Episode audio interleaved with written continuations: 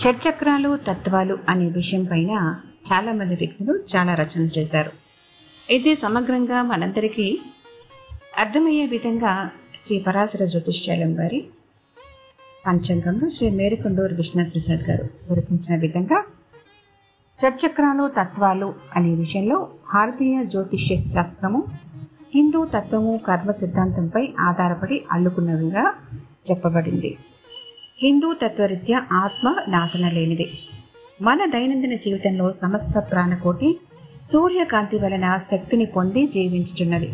కాబట్టి సూర్యుడిని ఆత్మతత్వంగా ప్రాచీన ఋషులు గుర్తించారు.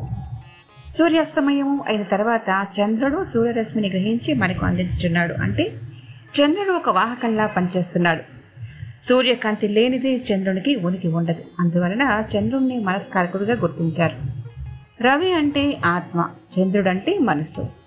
ఆత్మ మనస్సు అనేవి కంటికి కనిపించని తత్వాలు. కంటికి కనిపించే బాహ్య శరీర పంచభూతాలతో తయారు చేయబడింది. ఈ పంచభూతాల ప్రతిరూపాలే గురు శుక్ర కుజ శని బుధ అనే ఐదు గ్రహాలు. మానవ శరీరంలో కంటికి కనిపించని ఆరు కేంద్రాలు అంటే కంట్రోలింగ్ పాయింట్స్ ఉన్నాయని అనుభవరీత్యా మన పూర్వీకులు నిర్ధారించారు. అవి ఒకటి మూలాధార చక్రము రెండు స్వాధిష్టాన చక్రము మూడు మరిపోర చక్రము నాలుగవది అనాహత చక్రము ఐదు విశుద్ధ చక్రము కాగా ఆరవది సహస్రార చక్రము. ఈ కేంద్రాలలో సహస్రార చక్రము అనేది ఆత్మకు సంబంధించినది. ఆత్మ మనసు రెండు ఉంటేనే వాటికి ఉనికి ఉంటుంది కాబట్టి మనసు ఆత్మ ప్రాణం లేనిది మనుగడ ఉండదు కాబట్టి సహస్రార చక్రం దగ్గరగా మరొక చిన్న కేంద్రం అంటే కంట్రోలింగ్ పాయింట్ ఉంటుందని గ్రహించి దానికి ఆజ్ఞా చక్రము అని ప్రాచీన వైజ్ఞానికులు ప్రకటించారు. ఈ ఆజ్ఞా చక్రము సహస్రార చక్ర నియంత్రణలో ఉంటుంది. కాబట్టి సహస్రార చక్రమునకు ప్రభావితం చేయబడింది రవగ్రహము అని ఆజ్ఞా చక్రమును ప్రభావితం చేయనిది చంద్రుడు అని గ్రహించాలి. ఇక మిగిలిన ఐదు చక్రాలు మిగిలిన ఐదు గ్రహాల నియంత్రణలో ఉంటాయి. మొదట మూలాధార చక్రం పరిశీలిస్తే ఈ కేంద్రం మానవులలో జననేంద్రియాలు ఉండే ప్రదేశంలో ఉంటుంది.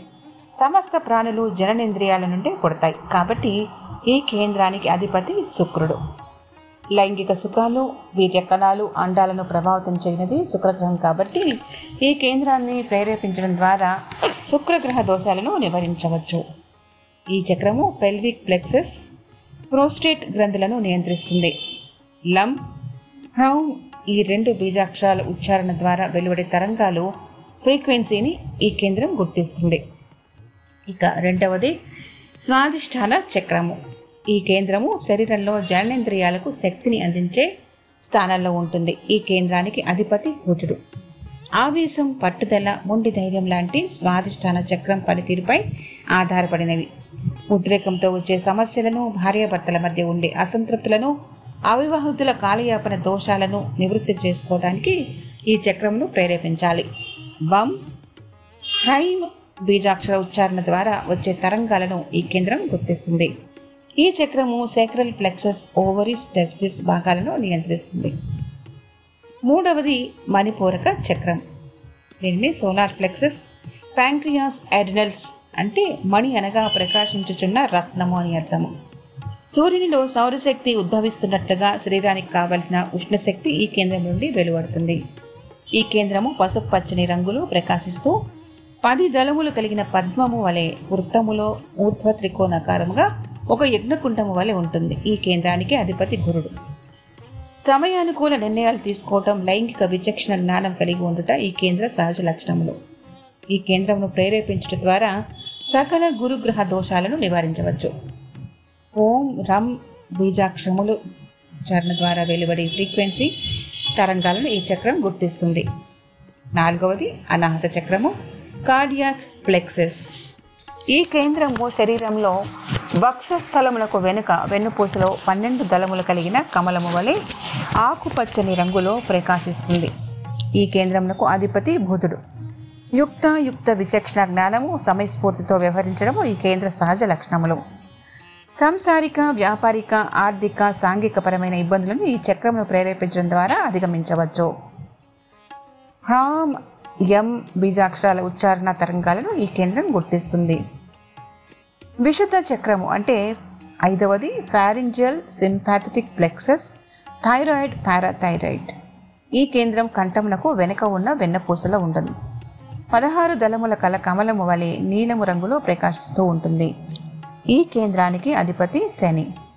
ఒకరిపై ఆధారపడి జీవించే తత్వము సులభ మార్గాలలో కార్యానుకూలం సాధించాలనే తత్వము ఈ కేంద్ర సహజ లక్షణాలు. సున్నిత మానవ సంబంధాలు ఈ చక్ర పనితీరుపై ఆధారపడి ఉంటాయి.